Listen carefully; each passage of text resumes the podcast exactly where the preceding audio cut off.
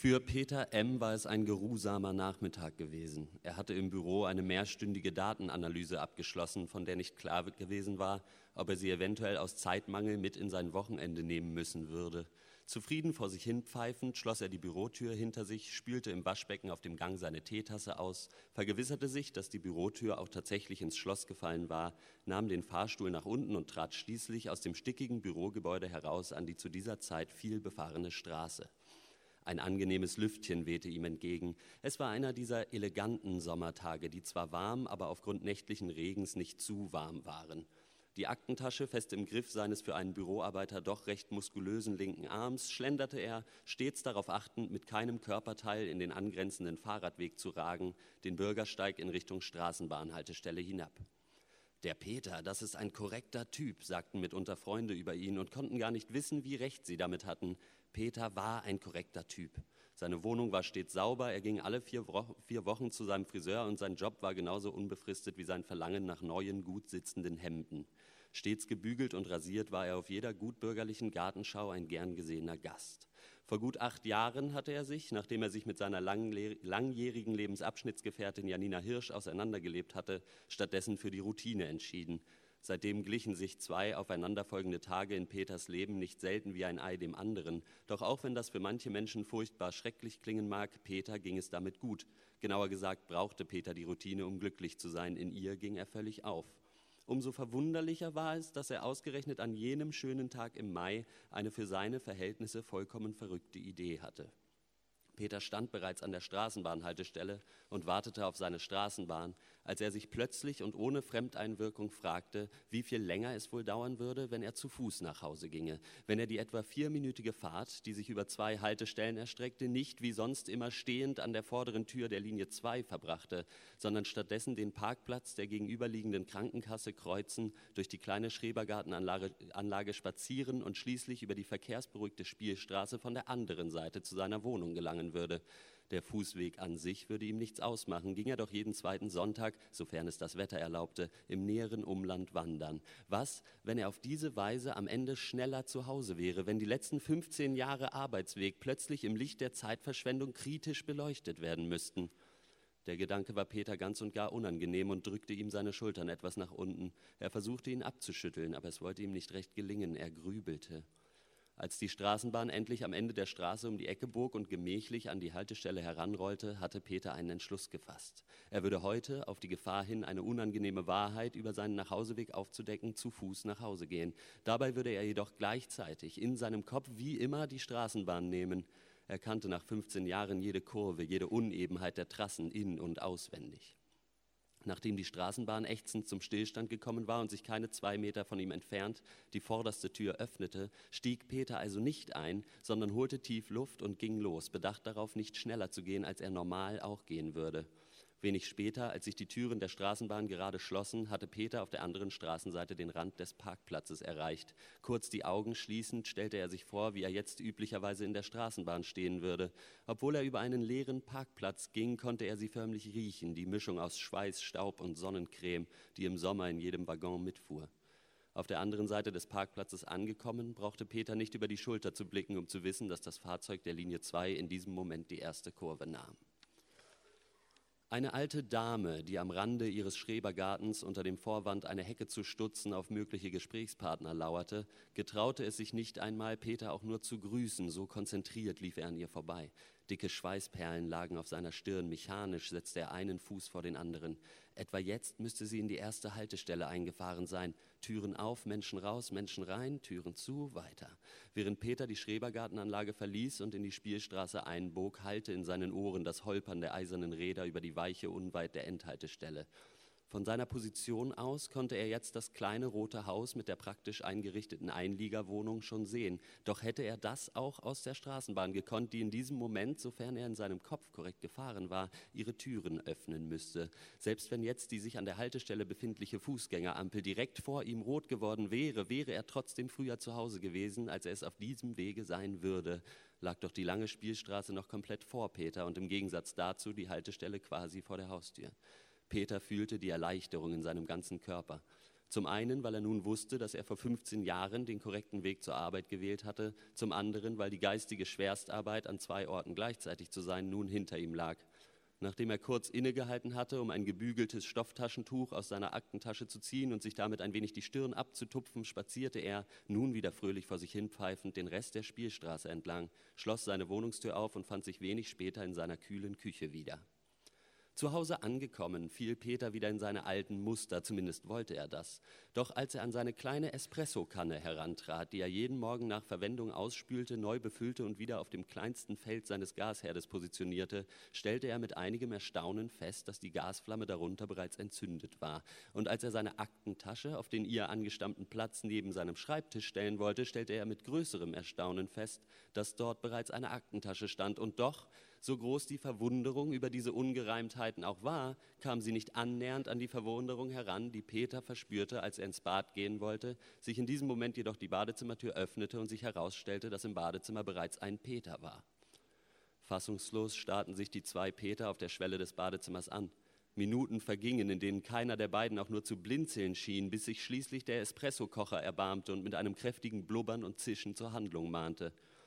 Noch immer schauten sich die beiden zumindest äußerlich absolut identischen Peter unverwandt in die Augen. Zwar wollte keiner von beiden als erster auf diese doch recht ungewöhnliche Situation reagieren und sowieso hätte auch keiner gewusst wie, doch wuchs auch in beiden die Besorgnis, dass der gute Espresso überkochen und den blank blitzenden Gasherd beschmutzen könnte. Schließlich gab sich der Peter, der noch im Flur stand, einen Ruck, durchschritt die Wohnküche und drehte in der stillen Hoffnung, dadurch irgendwie den anderen Peter wieder loszuwerden, den Gasherd ab. Er nahm eine Espressotasse aus dem Kühlschrank, hörte derweil, aus dem Küchenschrank, hörte derweil hinter sich den anderen Peter ebenfalls in die Wohnküche kommen, zögerte, nahm dann eine zweite Espressotasse aus dem Schrank und goss ein. Die beiden setzten sich verunsichert an den kleinen Küchentisch und jeder rührte sich ein Stück Kandiszucker in seinen Espresso. Beide leerten in einem Zug ihre Tassen und saßen sich dann wieder eine Weile sprachlos gegenüber. Zwar hoben beide mitunter zu reden an, doch tatsächlich etwas sagen tat niemand, die richtigen Wörter schienen zu fehlen. Peter war von jeher auf Menschen angewiesen gewesen, die die Gesprächsführung in die Hand nahmen. Sich nun selbst gegenüber sitzend, gelang es keinem der Peter auch nur einen Satz herauszubringen. Je länger das Schweigen anhielt, desto weniger kamen gängige Gesprächseröffnungen in Frage, was wiederum zur Folge hatte, dass das Schweigen noch unerträglicher wurde. Als die beiden Peter auch nach mehreren Stunden kein Wort gewechselt hatten, stand der eine schließlich auf und begann zu kochen. Der andere blieb im stillen Einverständnis, dass er später abwaschen würde, sitzen. Letzten Endes waren es die guten Manieren der beiden Peter, die das Schweigen endlich überwinden konnten, denn als Peter Peter wenig später einen Teller voller dampfender Nudeln hinstellte, rutschte diesem ein Danke und dem anderen ein Gern geschehen über die Lippen. Das Eis war gebrochen. Im Laufe des Essens kamen die beiden dann vollends ins Gespräch und waren sich vor allem in dem Punkt einig, dass die Situation alles andere als normal und vermutlich Grund zur Sorge sei. Da sie aber nun mal zu zweit waren, wollten sie davon absehen, fernzusehen, wie sonst immer beim Essen und tauschten sich stattdessen über ihren jeweiligen und, wie sich herausstellte, nahezu identischen Arbeitstag aus. Erst als der eine, der zu Fuß nach Hause gegangen war, begann von eben jenem Nachhauseweg zu berichten, wurde der andere hellhörig. Er legte den Kopf etwas schief und versuchte sich den Weg vorzustellen. Über den Parkplatz der Krankenkasse, durch die Schrebergartenkolonie, die lange Spielstraße herunter und schließlich hinein in das Rote Haus. Doch als der Berichterstatter an diesem Punkt der Geschichte angelangt war, streckte plötzlich ein weiterer Peter seinen Schlüssel in die Wohnungstür, öffnete diese und kam herein. Er ging zielstrebig auf den Gasherd zu, blieb dann aber verständlicherweise wie angewurzelt stehen, als er sich selbst zweimal an seinem Küchentisch sitzen sah. Die beiden sitzenden Peter blickten verständnislos zurück, bis der eine langsam zu verstehen begann, was vorgefallen zu sein schien. Immer wenn man sich was vorstellt, murmelte er in sich hinein. Auch der andere Sitzende begann nun zu begreifen, fasste sich mit der Hand an die Stirn und erklärte es dem Stehenden so gut er konnte. Es sieht ganz so aus, sagte er, als ob heute, wenn wir uns etwas vorstellen, neue Peter entstehen, die das Vorgestellte dann machen bzw. gleichzeitig gemacht haben, zumindest nach unserem jetzigen Verständnis der Situation. Oh, sagte der Stehende.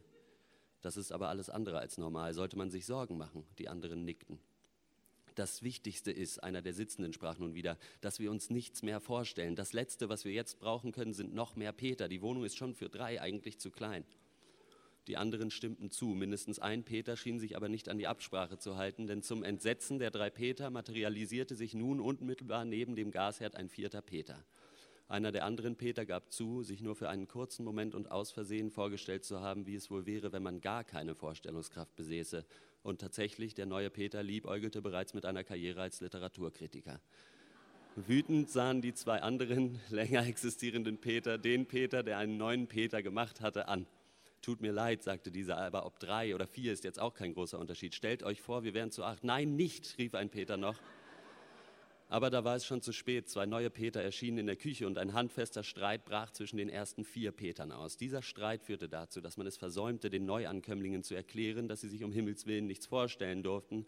Und wenig später befanden sich in der Wohnung 37 Peter und, weil ein Peter sich die Frage gestellt hatte, wie es sich wohl anfühle, einen anderen Namen zu haben, ein Antonio.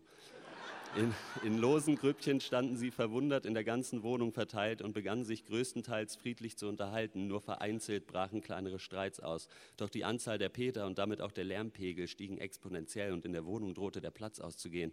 Schon saßen einige Peter beisammen und berieten sich. Jemand warnte vor Pik Peter. Ein anderer, den sich ein Peter als empathielos vorgestellt hatte, gründete eine Zweigstelle der CSU und forderte eine Obergrenze für neue Peter und außerdem, dass die Antonios, die mittlerweile immerhin zu dritt waren, sofort die Wohnung verlassen sollten, da sie die Auflösung herkömmlicher Peter-Strukturen vorantrieben. Anfänglich wurden diese Forderungen zwar noch belächelt, doch fanden sie mit zunehmendem Platzmangel in der Wohnung mehr und mehr Nährboden. Ein Peter-Entscheid sollte Klarheit schaffen, wurde jedoch, weil nicht repräsentativ, wieder verworfen.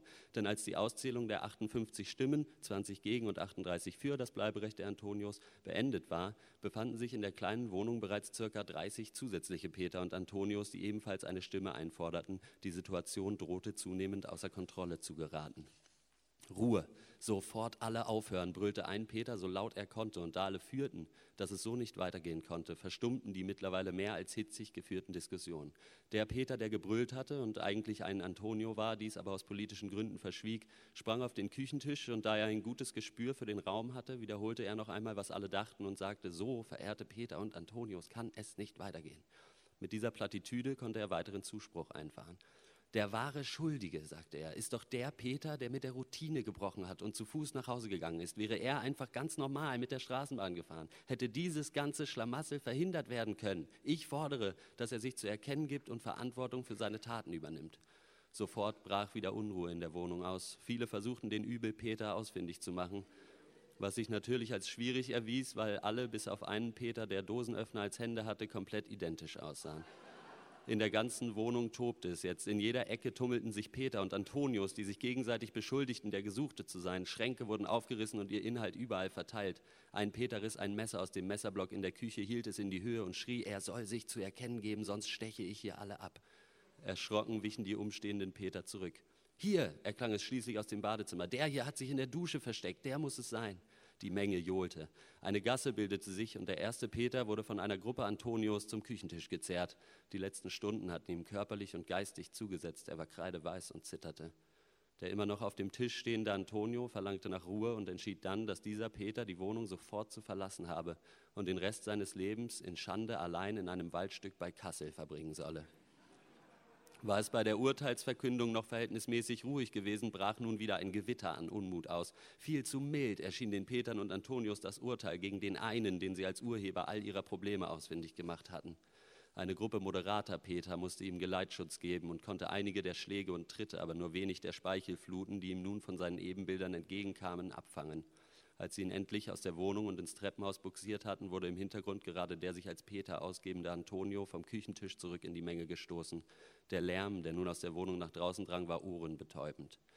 Erschöpft schleppte sich Peter in Richtung Straßenbahnhaltestelle und schaute noch einmal ungläubig zurück auf seine Wohnung. Erste Rauchschwaden stiegen aus dem kleinen roten Haus in den klaren Nachthimmel. Als er wenig später in die Linie 2 einstieg, erschütterte eine Gasexplosion das Viertel und Peter spürte, dass er wieder allein war. Er hatte zwar auch vorher schon keinen Spaß daran gehabt, aber nun war klar, nie wieder würde er sich etwas vorstellen. Danach verschwand Peter und wurde nie wieder gesehen. Nur ein kleines Kind träumte noch manches Mal von dem grimmig dreinblickenden Herren mit den leeren Augen im Nachtzug nach Kassel. Dankeschön.